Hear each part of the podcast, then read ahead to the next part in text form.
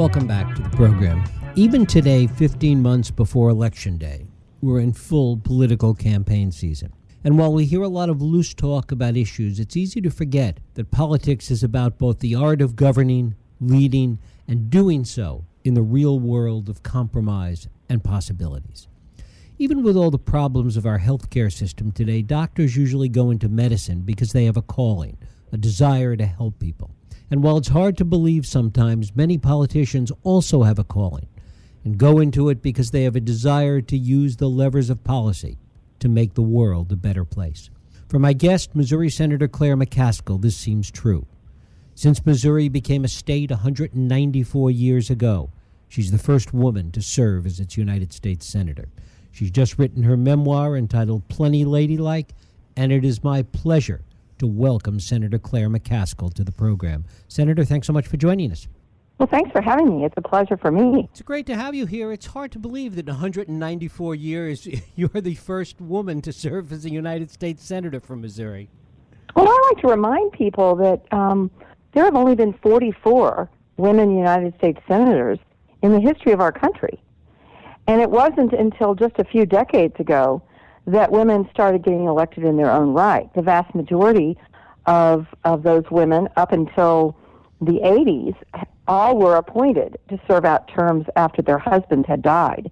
So this is a relatively new thing in our country, uh, women in the United States Senate that have actually fought through the political underbrush uh, to get into um, a, a body of 100 that has the ability to make very important decisions in our lives. But what's not new for you, though, is, is an interest in politics. You grew up, uh, as you write about it, in a political household, in a place that, that politics was talked about. You had parents that were interested in politics.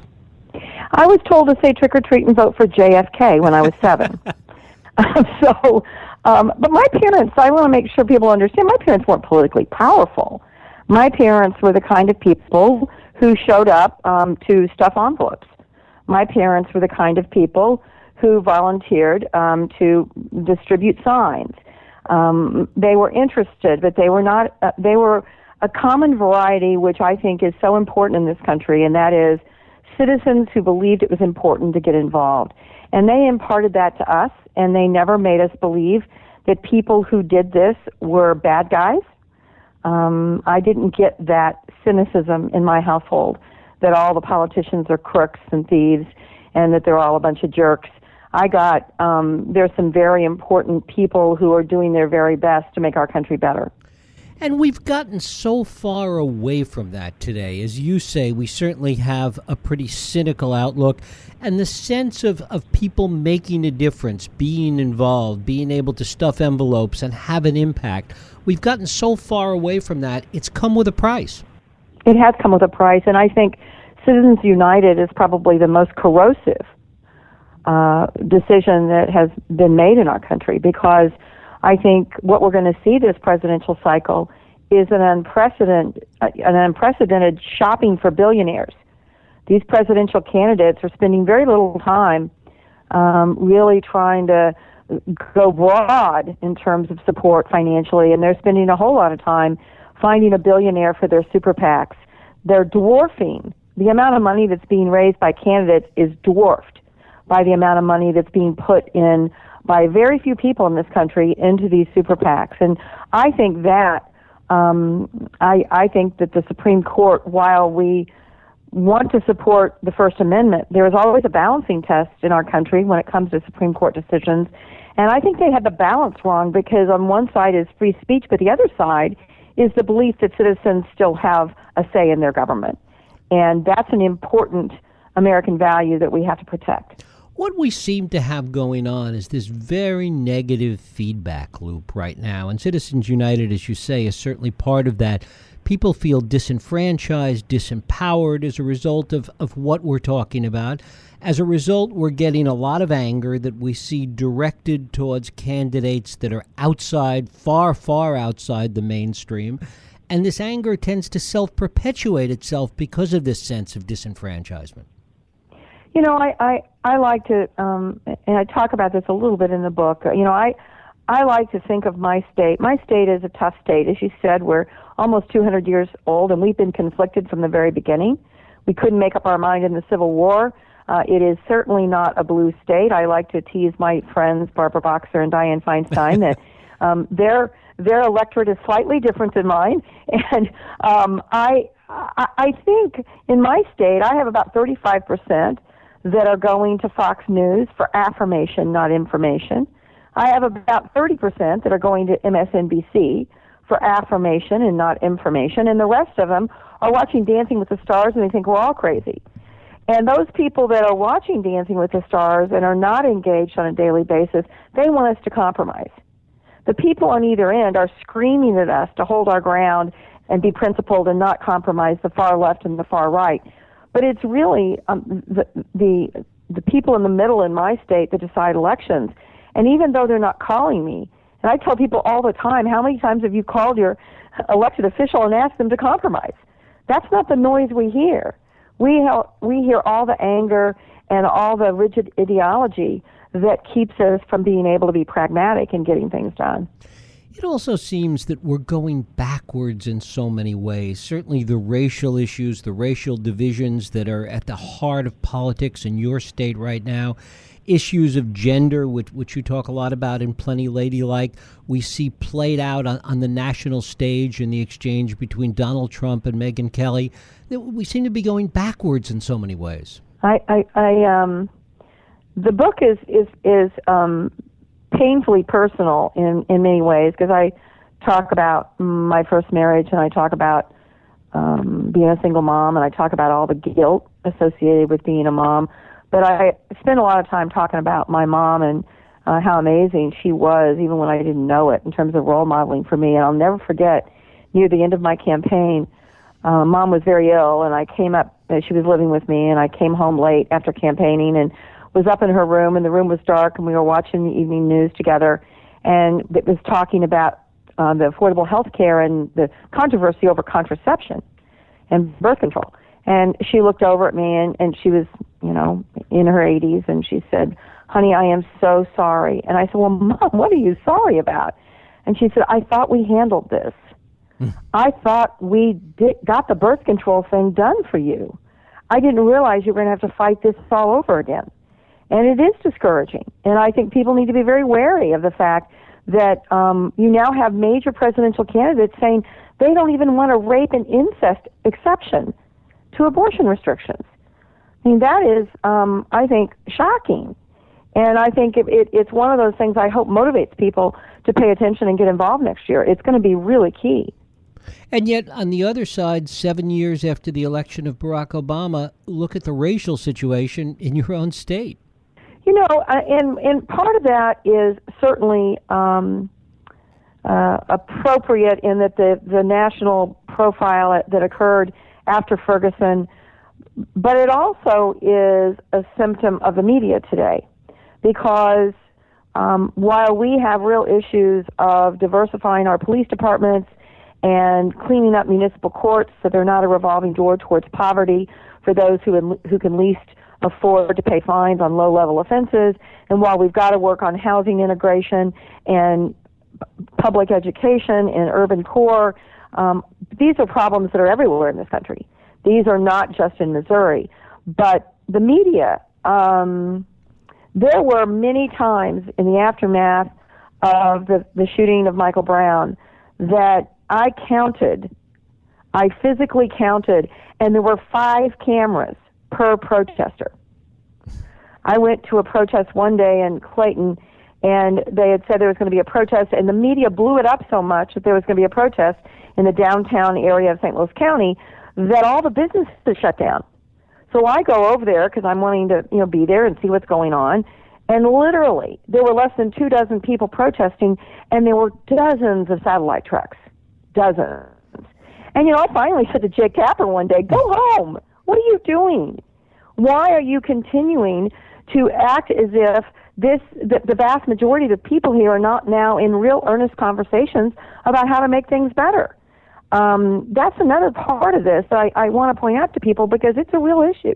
Is it just that, that these are the latest incidents and they're getting all of the press attention and the extreme media coverage, clearly, as you talk about? Or is it simply that it is reflective of what we're seeing throughout the country? And, and the focus may be on Ferguson at the moment, but the problem exists everywhere. Well, I think that, um, you know, I'm a former prosecutor, so I've spent many years of my life working directly with the police. And I have seen what happens when you squeeze resources on policing. There is not the resources or the time of the officers to do the community based work that makes such a difference. When we did community policing in the 90s, I saw firsthand, I was the elected DA in Kansas City.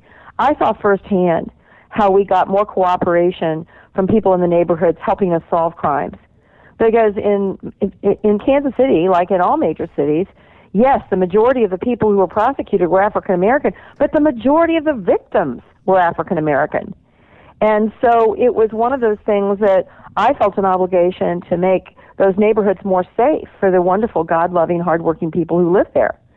And um, community policing worked. We even in, in put in a community prosecution model so that one prosecutor would be handling the cases from a neighborhood so that the neighbors would get to know even the prosecutor. Uh, those things work.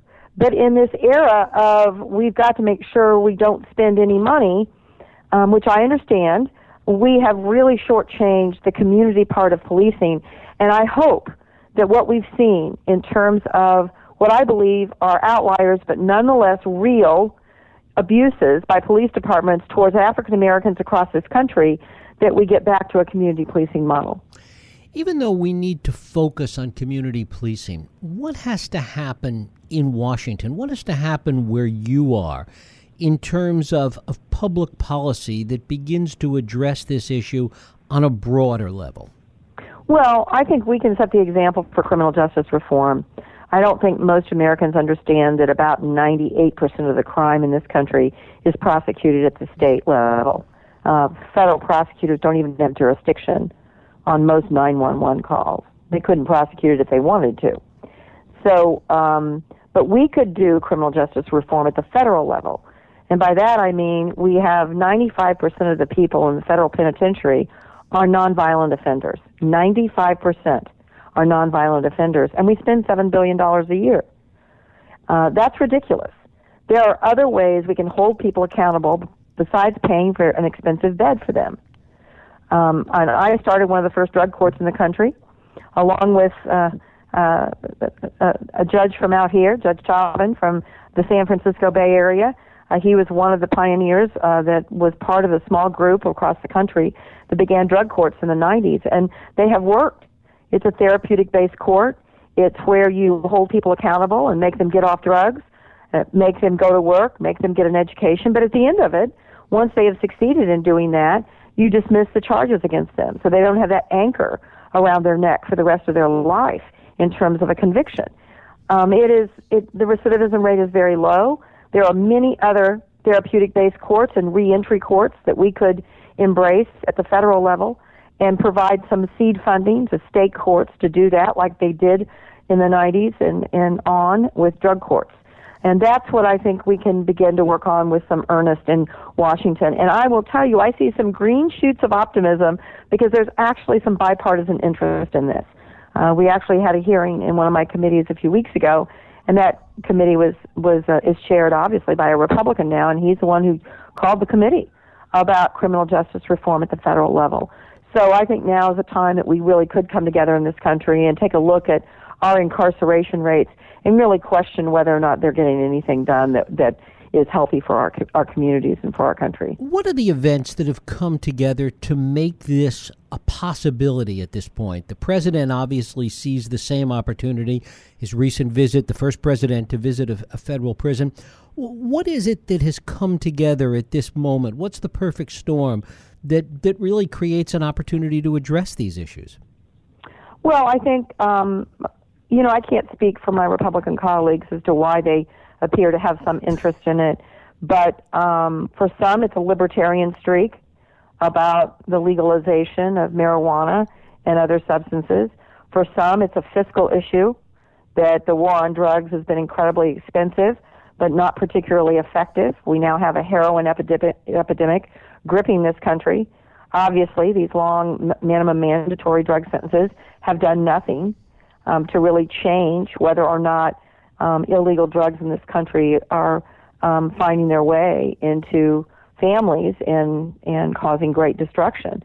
So I think it is um, that, along with uh, a social justice for many of us on the Democratic side, uh, realizing that that many communities have been decimated by the incarceration of young African American men, and how we must uh, take steps to um, break a cycle of so few men in the households and so few role models because uh, the the norm in way too many communities across our country is that uh, the chances are good that if you're a young African American man, man, you end up arrested with a felony and most of the time in prison.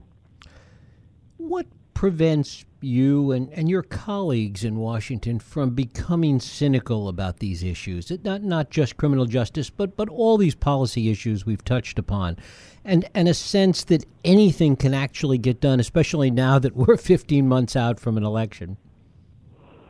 Well, um, from my perspective, uh, I do a lot of oversight. In the book, I talk about um, the significant amount of work I've done in the area of military contracting, um, cleaning up earmarks.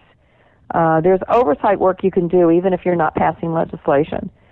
And I, you know, I, I don't know how to really explain how I don't get cynical, but I I know this sounds kind of goofy and and weird, but I, I mean I get goosebumps when I drive to work still um, I go early, and at a certain point in time, when I'm pulling up the street, there's almost a pink wash over the dome, dome because of the, where the sun is in the sky.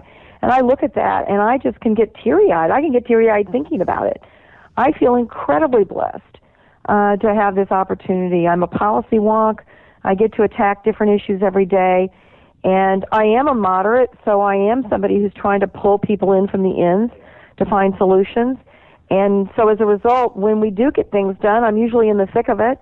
So I, I know how great this country is, and I understand people's frustrations, but it certainly has not discouraged me um, from from get, going at it every day. I tell kids all the time when I give uh, high school graduation speeches, you know, success is not what you own. It's not the stuff you buy. Success is loving what you do and I can't wait to get out of bed every morning and do my job. And if you read the book, you'll see that I had some amazingly difficult things happen to me in my career, especially as a young single woman in the legislature, where um, I was uh, seriously harassed and seriously discriminated against. Um, I had colleagues, one colleague called me a whore on the floor of the Senate. I had another colleague, the Speaker of the House in Missouri, when I asked him how I could get my bill out of committee, he asked me if I brought my knee pads. Um, that those things happened along the way, but in spite of all that, I have still loved my work every every single day. Senator Claire McCaskill, her memoir is Plenty Ladylike. It is just out from Simon and Schuster. Senator, I thank you so much for spending time with us while you're here in the Bay Area. It was terrific. Thanks for having me. Thank you. We'll take a break. I'll be right back.